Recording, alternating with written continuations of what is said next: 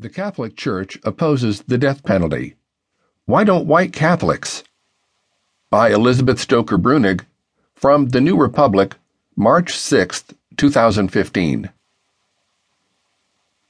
On Thursday, a slew of American Catholic publications, including America Magazine, National Catholic Register, National Catholic Reporter, Our Sunday Visitor, and Patheos Catholic, announced their joint commitment to abolish